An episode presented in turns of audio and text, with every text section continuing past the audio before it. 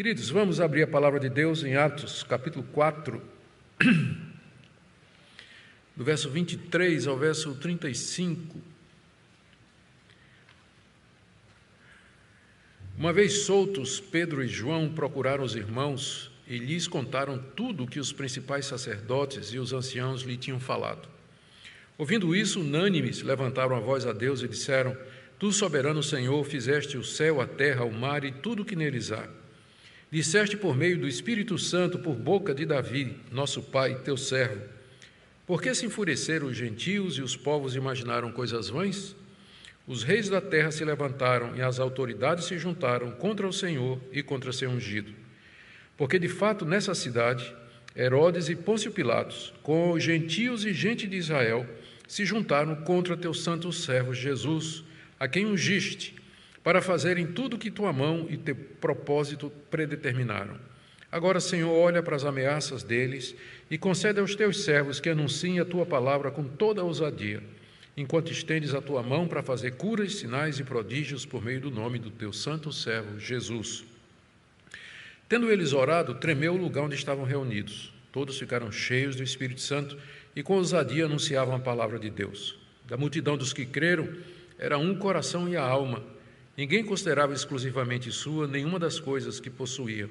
Contudo, porém, perdão, tudo, porém, lhes era comum. Com grande poder, os apóstolos davam testemunho da ressurreição do Senhor Jesus, e em todos eles havia abundante graça. Não havia nenhum necessitado entre eles, porque os que possuíam terras ou casas, vendendo-as, traziam os valores correspondentes e os depositavam aos pés dos apóstolos. Então se distribuía a cada um conforme a sua necessidade. Pai querido, nós estamos diante da tua palavra e nós agora pedimos que o Senhor nos esclareça, que o Senhor mesmo nos dê entendimento e que o Espírito Santo, na sua função de mestre, nos ensine a palavra que ele mesmo inspirou.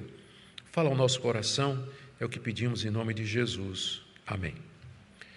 Queridos, no nosso estudo do, do livro de Atos, nós chegamos ao ponto quando, depois do dia de Pentecostes, e a descida do Espírito Santo, a igreja começou a dar testemunho ali em Jerusalém, com a conversão de muitas pessoas.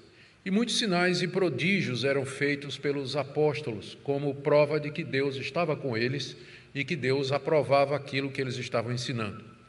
Um milagre especial é destacado aqui pelo nosso escritor Lucas, que foi a cura de um homem aleijado à porta do templo chamada Formosa, no horário, um dos horários de oração dos judeus, quando muita gente passava por aquele local. O homem era aleijado há 42 anos, era de nascença, era conhecido de toda a cidade, e a cura dele, pela palavra de Pedro, causou um grande espanto. Juntou-se uma multidão para ver o que, é estava acontecendo, porque o homem estava pulando, saltando de alegria e estava pegado a Pedro e João. E Pedro e João, Pedro né, era quem falava, explicou que aquele milagre tinha sido através do nome de Jesus, o mesmo Jesus que tinha sido crucificado ali em Jerusalém pelas autoridades, mas que tinha ressuscitado de entre os mortos, e no nome dele é que este sinal havia sido feito. Isso desagradou os, os, os saduceus, uma seita dos judeus que não cria em ressurreição, isso desagradou os sacerdotes, porque Pedro estava ensinando ali no templo e o ensino era prerrogativa dos sacerdotes. Chamaram o capitão do templo, que era o responsável pela segurança, prenderam Pedro e João e no dia seguinte reuniu-se o sinédrio, a maior autoridade em Israel, para examinar aquele caso ali. E diante deles, Pedro, com toda ousadia, Pedro e João, com toda ousadia, dizem que aquele homem tinha sido curado em nome de Jesus, que eles, os anciãos de Israel, juntamente com os demais líderes, haviam condenado à morte poucas semanas antes. E eles ficaram espantados né, com a coragem, com a ousadia, com o conhecimento dos dois apóstolos, reconheceram que eles tinham estado com Jesus, eram discípulos de Jesus, e não sabiam o que fazer porque o milagre era incontestável. O homem estava ali, todo mundo estava vendo o homem curado, não tinha como negar o milagre, dizer que os apóstolos eram mercenários ou, ou, ou falsos profetas, porque a prova do milagre estava ali e a multidão toda estava glorificando a Deus pelo acontecido. Então, os anciãos de Israel, juntamente com os principais sacerdotes, entenderam que a única solução era mandar que eles parassem de falar de Cristo e de dizer aquelas coisas, para que aquela doutrina não se espalhasse mais em Jerusalém. E, e é quando então aquela famosa resposta de Pedro, né? Vocês julguem se a gente deve obedecer a Deus ou a vocês, porque nós não podemos deixar de falar daquilo que vimos e ouvimos. Aí os sacerdotes, principais líderes de Israel, fizeram mais ameaças ainda e tiveram que soltá-los porque não tinham um pretexto razoável diante da multidão para manterem os apóstolos presos. A vontade deles era matar mesmo, né? era acabar com aquela ameaça porque eles temiam que o fenômeno Jesus voltasse através dos seus discípulos. E o texto que nós temos agora diante de nós, chegamos aqui na passagem, não é?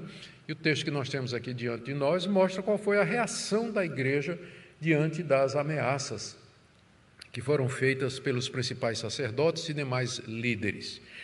E a reação deles foi a de orar a Deus, de buscar a presença de Deus diante daquela situação. O que eu quero falar nessa noite apenas são duas partes. Primeiro, a oração que eles fizeram, a reação deles de orar, que vai do verso 23 até o verso 30, e depois a resposta que Deus deu à oração deles, que vai do verso 31 até o verso 35. Temos aqui muita coisa preciosa, queira nosso Deus nos abençoar na compreensão dela. Então, a primeira parte, a igreja ora a Deus Lemos aí no verso 23: Uma vez soltos, Pedro e João procuraram os irmãos e lhes contaram tudo o que os principais sacerdotes e os anciãos lhes tinham falado. Provavelmente no ponto de encontro deles, que era o cenáculo, ou qualquer outro lugar em Jerusalém onde a igreja estava se reunindo. E lá eles disseram o que é que havia acontecido. Falaram das ameaças, falaram da proibição de testificar em nome de Jesus e do risco que naturalmente eles estavam correndo se continuassem a pregar como estavam pregando. A reação dos irmãos ao ouvir o que os principais sacerdotes e os anciãos tinham falado foi unânimes, verso 24, levantar a voz a Deus. A reação foi oração. Eles não ficaram deprimidos, não ficaram desanimados, não disseram agora não dá mais, né? nossas autoridades proibiram que a gente falasse, nós estamos correndo risco de vida aqui. Não, eles buscaram a Deus em oração. Essa foi a resposta e a reação apropriada e a reação correta, porque a oração é a arma mais poderosa que a igreja tem aqui nesse mundo. E nos diz aqui o texto de que eles levantaram a voz a Deus unânimes, quer dizer, num só coração. Às vezes isso é interpretado como se todos eles tivessem falado ao mesmo tempo.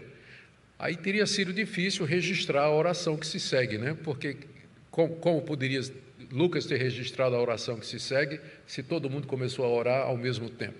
Provavelmente, ou, ou Pedro, ou João, um dos apóstolos, ou alguém elevou essa oração, ou fez essa oração diante de Deus, que ecoou no coração de todos, e todos unanimemente ali concordando que aquilo era o, que eles queriam, que aquilo era a, a expressão da verdade, e, e, era como se cada um pudesse ter orado exatamente dessa maneira. É isso que unânimes aqui significa, é unanimidade de coração e de mente, enquanto que alguém os apresentava ou trazia diante de Deus ou trazia diante de Deus as suas necessidades e as suas angústias. A oração tem duas partes.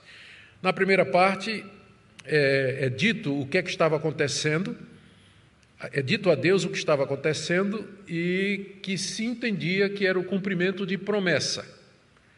E aí o verso 25 a 28. E a segunda parte é o pedido em si. A primeira parte é uma preparação, quando é, a oração se dirige a Deus exaltando o poder de Deus como Criador. Ainda no verso 24: Tu, soberano Senhor, fizeste o céu, a terra e o mar e tudo o que neles há. Isso aqui é uma cópia exata do que está escrito em Êxodo, capítulo 20, verso 11, e em Salmo 146, verso 6. quando Deus é dirigido como nesses termos: Tu fizeste o céu, a terra e o mar e tudo que neles há. Essa é a expressão que a Bíblia usa para se referir a Deus como Criador soberano de todas as coisas. Isso quer dizer que Deus pode todas as coisas, que nada lhe é impossível, porque toda a realidade foi criada por Ele. Tudo que existe veio dele. Portanto, ele tem domínio, ele tem poder e ele tem autoridade. E essa era a razão pela qual a igreja não tinha medo dessas ameaças, porque sabiam que estavam debaixo, sabiam de Deus e que estavam fazendo a vontade de Deus. Eles preferiam obedecer a esse Deus do que obedecer aos principais sacerdotes e aos anciãos, ainda que eles eram os líderes religiosos de Israel, ainda que eles fossem isso tudo. Mas diante de quem Deus é, ele criou os céus, a terra e o mar e tudo que neles há. Diante desse Deus não há outra opção senão se submeter a Ele, fazer a vontade dele e confiar nele. Essa introdução já prepara o restante da oração. E é uma lição muito boa para nós aqui. Antes, quando você vai orar, quando você vai orar, quando você tira aquele tempo diário de oração, quando você comece a orar, não vá logo pedindo. Mas comece adorando, lembrando quem Deus é. Senhor, tu és o Criador de todas as coisas. Você pode citar os atributos de Deus, tu és é, imutável no teu ser, na tua sabedoria, no teu poder, na tua graça, tu és onipotente, onisciente, onipresente, tu és amoroso, misericordioso e bom, tu és o Criador de todas as coisas, tu és o Pai do nosso Senhor Jesus Cristo, tu és sábio, tu és misterioso, tu trans, é, transcendes toda a nossa compreensão. Adore a Deus e isso prepara você para o que você vai pedir. Prepara você para o que você vai dizer a Deus. É assim, é isso que a igreja está fazendo aqui. Se dirige a Deus como sendo o Criador de todas as coisas.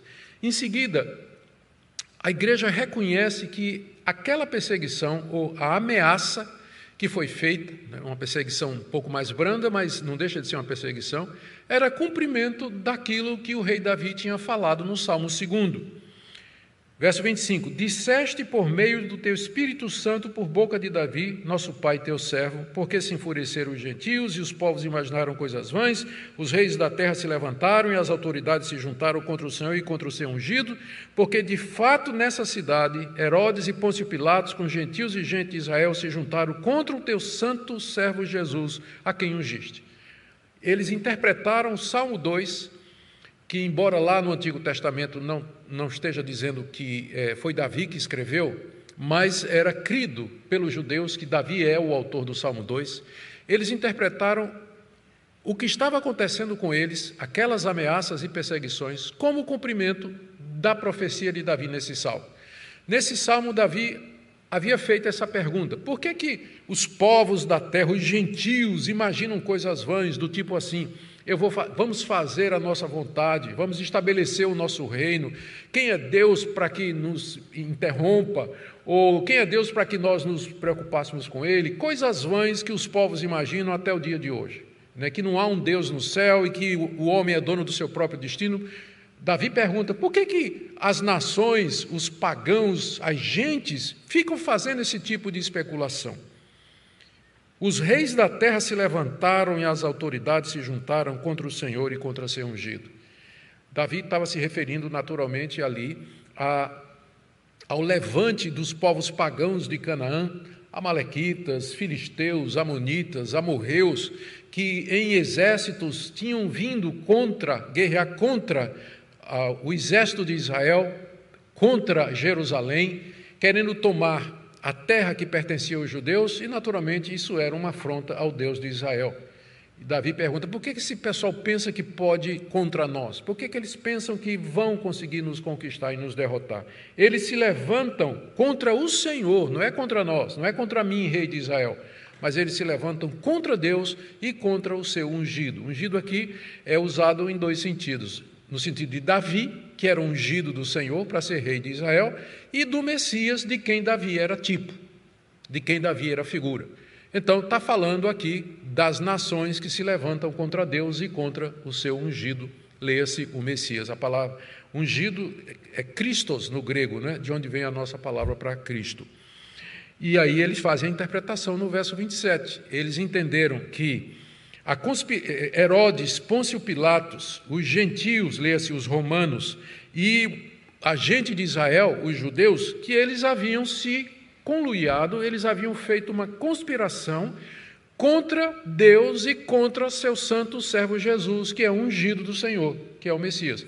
Então, aquilo que estava acontecendo com eles era o cumprimento daquilo que Davi tinha falado. Davi já tinha dito pelo Espírito Santo.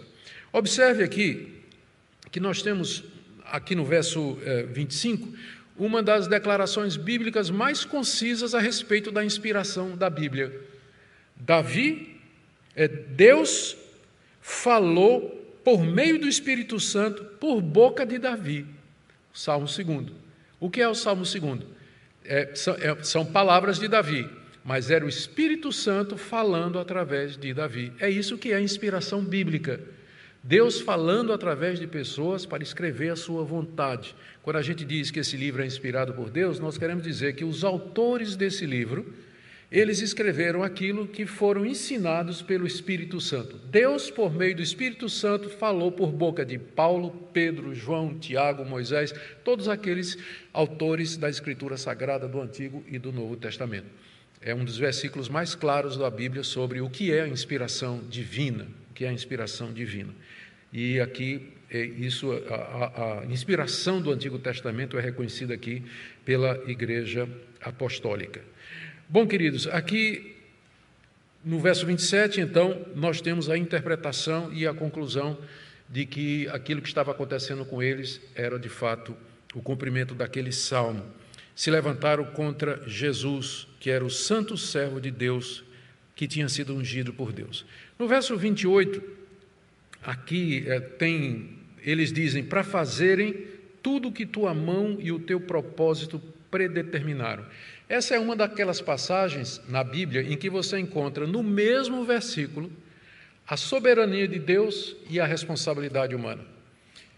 Esse, esse conluio, ou seja, essa movimentação de Pôncio Pilatos, de Herodes, dos principais sacerdotes, dos judeus e dos romanos, para prender e matar Jesus e depois perseguir os seus discípulos, eram, foram, é um ato mau, é um ato pecaminoso, era alguma coisa errada.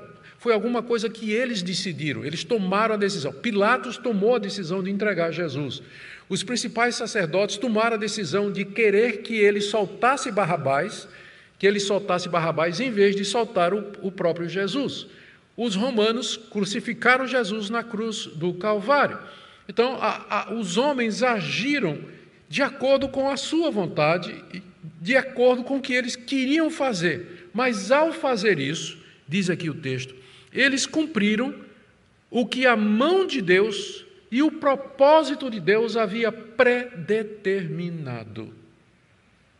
Havia predeterminado. Aqui você tem essa combinação da predeterminação de Deus, dos decretos de Deus e o uso de causas secundárias, Deus usando a vontade humana e as decisões humanas para cumprir exatamente o seu plano e o seu propósito. Essas duas coisas andam juntas. Deus age através das decisões humanas, ainda que elas sejam decisões erradas como essa, para no final ele cumprir o seu propósito e fazer aquilo que ele decretou antes da fundação do mundo. Antes da fundação do mundo. Portanto, é um equívoco você tentar negar a soberania de Deus, os decretos de Deus e a predeterminação dos atos e fatos que acontecem no nosso mundo. E também é um erro a gente querer tirar, com base nisso, a responsabilidade humana. As, essas pessoas todas foram e serão apenadas pelas suas decisões, elas serão responsabilizadas por Deus no dia do juízo e serão castigadas pelas decisões que elas tomaram. As duas coisas andam juntas. E aquilo que Deus uniu, que o homem não separe. Tentar separar isso, tentar negar um em favor do outro, é ir contra a revelação bíblica tão clara aqui. Pedro está dizendo, ou quem quer que seja que orou aqui, está dizendo que aquela perseguição contra Jesus, o que aconteceu com Jesus e agora com eles, era alguma coisa que a mão de Deus e a vontade de Deus havia predeterminado e isso acontece, aconteceu através das decisões humanas. Muito bem, então essa é a introdução. Né? Na introdução, eles dizem, lembram quem é Deus, o Criador, lembram que as perseguições foram profetizadas, portanto, não era nenhuma novidade de que eles seriam perseguidos. E eles lembram que Deus está no controle de tudo, que aqueles atos não fugiam do propósito de Deus, mas estava dentro do que Deus havia predeterminado. Agora eles pedem, o pedido mesmo vem agora do verso 29 até o verso 30. E é bom começar lembrando o que é que eles não pedem. Eles não pedem a morte dos seus inimigos, eles não pedem que Deus mande um anjo com a espada para degolar todos eles, ah, eles não pedem que Deus abra uma porta para eles fugirem. O que é que eles pedem? São basicamente três coisas que eles pedem. Primeiro, que Deus cuidasse das ameaças. Né? Diz aí o verso 30. Agora, Senhor, olha para as suas ameaças. Veja, Senhor, que eles estão nos ameaçando, como o Senhor disse que haveria de acontecer através de Davi. Então, o Senhor toma conta disso. Está nas tuas mãos o que o Senhor vai fazer com essa liderança, com o Sinédrio de Israel, com o Pôncio Pilatos, com Herodes. Isso aí está nas tuas mãos. Eles não pedem nada específico a respeito disso. Eles simplesmente entregam os seus ameaçadores, os seus inimigos nas mãos de Deus e deixa ali nas mãos de Deus, porque Deus sabe o que, é que vai fazer. Deus sabe o que é que vai fazer. Segunda coisa que eles pedem é que eles possam pregar a palavra de Deus com intrepidez. Ainda no verso 29, concede aos teus servos que anunciem a tua palavra com toda a ousadia. Diante das ameaças e do perigo agora, diante da perseguição que se levantava agora, o que eles pedem é ousadia. Senhor, nós queremos coragem para não afinar, para não fugir, para não apostatar, para não negar o teu nome, para ficar calado, para ficar mudo sem pregar o evangelho. Precisamos de coragem, coragem para enfrentar, inclusive, a espada, porque o Sinédrio tinha poder para isso, era a maior autoridade em Israel. Em caso de blasfêmia, podia condenar a morte, como fizeram com Jesus, como mais tarde vão fazer com Estevão, apedrejando. Então havia esse risco. Então o que eles precisavam naquele momento era coragem, não precisavam de nenhuma outra coisa. Eles estavam mais preocupados em pregar a palavra do que com a própria vida deles. E isso requer coragem. Não importa o que vá me acontecer, eu vou cumprir aquilo que Jesus mandou. E ele mandou que eu pregasse o Evangelho. Ele mandou que eu fosse testemunha. Ainda que as nações se levantem mandando que eu me cale, eu não posso me calar diante daquilo que eu vi e que eu ouvi e eu vou continuar pregando, e para isso eu preciso de ousadia. Foi isso que eles pediram, intrepidez para anunciar a palavra. Terceira coisa que eles pediram é que Deus fizesse ou demonstrasse que estava com eles através de sinais e prodígios, enquanto estendes a tua mão para fazer curas, sinais e prodígios por meio do nome do teu santo servo Jesus. Em outras palavras, que Deus fizesse mais sinais como aquele que foi feito da cura do homem aleijado, que deu origem né, a tudo isso aqui. Eles, eles querem mais. Oh, se a, a, cura daquele homem aleijado deu nessa perseguição, né? Mas eles querem mais curas ainda. Querem que Deus manifeste, através desses sinais e prodígios, que está com eles. E que eles não estão não são falsos profetas, mas eles estão de fato falando a palavra de Deus. Os sinais e prodígios tinham como objetivo autenticar a pregação deles e mostrar que eles eram de fato da parte de Deus, que eles não eram falsos profetas ou não estavam ensinando alguma coisa contrária àquilo que Israel acreditava. Agora vamos para a segunda parte da nossa, do nosso texto, do verso 31 até o 35, nós temos a resposta de oração que Deus deu. E a primeira coisa que a gente nota, que eu quero observar, é que a resposta foi imediata. Algumas vezes Deus demora. A gente pede, a gente pede a coisa certa, da maneira certa, com adoração, com reconhecimento da soberania de Deus, mas mesmo assim Deus demora. Demora mesmo. E essa espera é difícil. A gente, a gente sofre, às vezes, mais com a demora de Deus do que se ele der uma, uma resposta negativa. Né? A gente prefere até que ele dê logo um não do que a gente ficar esperando. Mas aqui no caso, a resposta foi imediata. Imediata. Deus respondeu na hora. E há muitas ocasiões em que Deus faz assim. Ele responde imediatamente.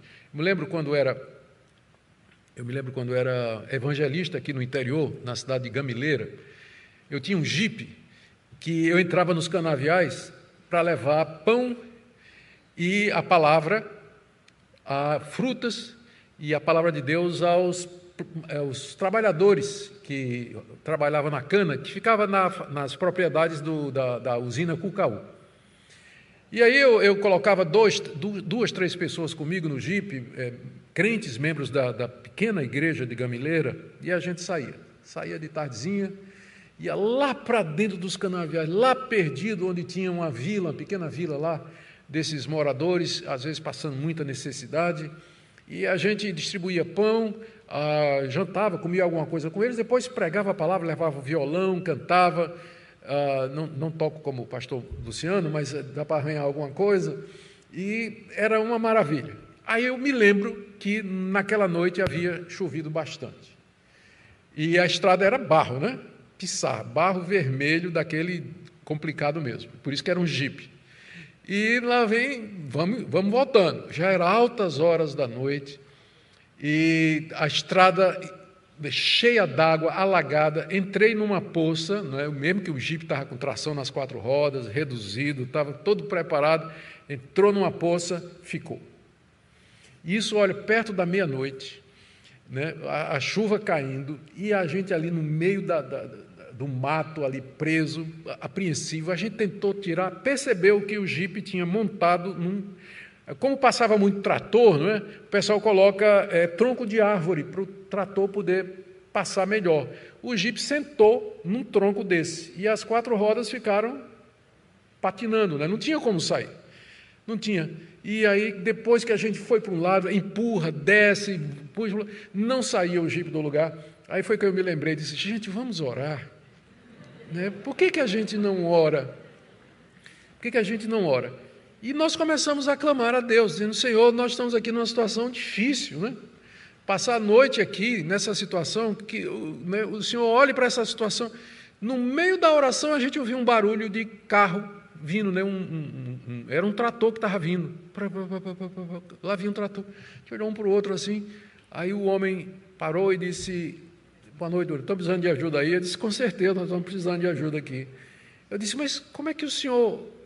É, ele disse, não, eu moro aqui por dentro, né? Eu sou motorista aqui do trator, eu moro aqui por dentro. Eu vi quando vocês passaram e eu disse, esses caras vão ficar presos ali naquele atoleiro. Aí foi só o tempo de eu botar minha roupa, né? já estava deitado, foi o tempo de botar minha roupa, pegar o trator e vir aqui, não é? Uma das, é uma das experiências da minha vida em que Deus respondeu, eu ainda orando, ainda orando, Deus, Deus respondeu a oração. O homem nos tirou lá com o trator, a gente foi embora para casa, pensa numa alegria, né? cantando, louvando a Deus o caminho todo. É o que a gente vê aqui. A resposta de Deus foi imediata. E a resposta de Deus veio na forma das seguintes dos seguintes efeitos. Eu enumerei cinco aqui. Em primeiro lugar, no verso 31. Tremeu o lugar onde eles estavam reunidos. Não é? Tendo eles orado, tremeu o lugar onde estavam reunidos. Houve um pequeno terremoto, ou um tremor de terra ali no local onde eles estavam reunidos, que eu disse para vocês, a gente não sabe que local era esse. Talvez ao primeiro andar daquele sobrado, que era o cenáculo, que cabia pelo menos a 120 pessoas, talvez algum outro lugar ali na cidade onde eles podiam se reunir um número maior de gente, não é? Que essa altura a igreja já era bem numerosa. A gente não sabe exatamente onde foi. Onde quer que seja, Deus manifestou que tinha ouvido a sua oração, fazendo com que o lugar tremesse. Que é uma reminiscência do que aconteceu quando ele desceu sobre o Monte Sinai no Antigo Testamento, que o monte todo tremia e tudo tremia porque a presença de Deus estava ali. Então Deus deu esse sinal para que eles tivessem certeza de que Deus estava com eles, o Deus de Israel, a quem eles, haviam invocado o nome. Segunda coisa, como resultado da oração, é que todos ficaram cheios do Espírito Santo. Eles tinham pedido ousadia e a resposta de Deus foi dar a eles o Espírito Santo. O poder do Espírito Santo, porque eles já tinham Espírito, eles ficaram cheios do Espírito Santo. Porque a ousadia e a coragem para pregar e testificar é fruto da ação do Espírito Santo no crente. O crente cheio do Espírito, ele é ousado para pregar a palavra de Deus. Ele tem coragem de enfrentar as dificuldades para cumprir a vontade de Deus aqui nesse mundo. Eles já tinham ficado cheios do Espírito no dia de Pentecostes. Pedro tinha ficado cheio do Espírito, nós vimos aqui no início do capítulo 4, quando foi responder ao, ao, ao, Sinédrio. E aqui, pela terceira vez, Pedro também é cheio do Espírito Santo, comprovando aquilo que nós dissemos para os irmãos. Existe uma experiência inicial com o Espírito Santo, quando a gente se converte, né? o Espírito Santo nos é dado. Isso não significa que a gente já recebeu tudo de uma vez que a gente pode receber, porque nós vamos ter experiências de enchimento do Espírito Santo durante a nossa vida. E os efeitos não são, como às vezes alguns queridos irmãos querem dizer, toda vez que você é cheio do Espírito Santo, então você vai manifestar dons espirituais. Aqui não teve manifestação nenhuma. A expressão é a mesma de Atos 2. Lá em Atos 2 diz que o Espírito veio sobre eles e todos ficaram cheios do Espírito. É a mesma expressão que acontece aqui. Mesma coisa. Mas não teve manifestação nenhuma teve a manifestação que era necessária para o momento, que era ousadia para pregar a palavra de Deus, que é o que vem em seguida, final do verso 31. Com ousadia anunciavam a palavra de Deus. Cheios do Espírito Santo, eles agora podiam pregar a palavra de Deus ali em Jerusalém, sem medo das autoridades, com sabedoria, guiados pelo Espírito Santo, a persuadir as pessoas a respeito da verdade em Cristo Jesus. A a terceira, terceira, o terceiro, a terceira resposta de oração é a união entre os irmãos. Verso 32: Da multidão dos que creram era um o coração e a alma. Como resultado dessa plenitude do Espírito Santo, houve aquela união de corações e mentes do, daquela multidão dos que creram. Né? A gente pode também apontar aqui esse crescimento da igreja, é mais uma daqueles, isso aqui é mais um daqueles relatos que Lucas nos dá no livro de Atos sobre o crescimento da igreja. Agora ele já parou até de dar número, parou de contar, porque não conseguia mais contar. Agora já é multidão. Da multidão dos que creram era um coração. Isso só é possível se a igreja estiver cheia do Espírito Santo. É o Espírito Santo que promove a unidade da igreja. Visível, é, a igreja visível, bem entendido. É ele que faz isso. E essa foi a resposta que Deus deu para eles. Eles pediram: Senhor, olha para as tuas ameaças, dê que a gente fale a palavra com ousadia, como resposta de Deus. Tremeu o lugar, ficaram cheios do Espírito Santo. Deus uniu os seus corações e continua. Veja aqui o testemunho dos apóstolos com poder Está aqui no verso 33, com grande poder os apóstolos davam testemunho da ressurreição do Senhor Jesus, testificavam de que Cristo estava vivo. Esse com grande poder aqui provavelmente indica a fazer sinais e prodígios. Note que é dito que os apóstolos faziam, não eram os, todos os membros da igreja, mas eram os apóstolos que faziam estes sinais e prodígios. No livro de Atos, quem faz sinais e prodígios são os apóstolos, à exceção de Estevão e a exceção de Filipe. E daquele homem que foi impor as mãos sobre o irmão Saulo que estava orando e caiu as escamas dos olhos. E aquilo ali, situação bem especial. Mas no livro de Atos, quem faz sinais e prodígios são os apóstolos, apenas para colocar aqui uma notinha de rodapé. Porque, como eu disse, o objetivo era testificar que a mensagem que eles estavam pregando, de fato, era a mensagem da palavra de Deus. Não quer dizer que Deus não atenda às orações de quem não é apóstolo.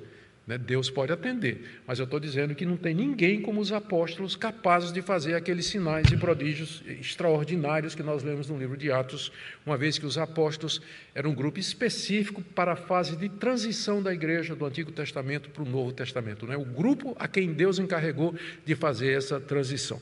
Mas isso é, é outro assunto, porque eu quero destacar aqui o último efeito da oração, ou o pedido, foi respondido Deus concedendo generosidade.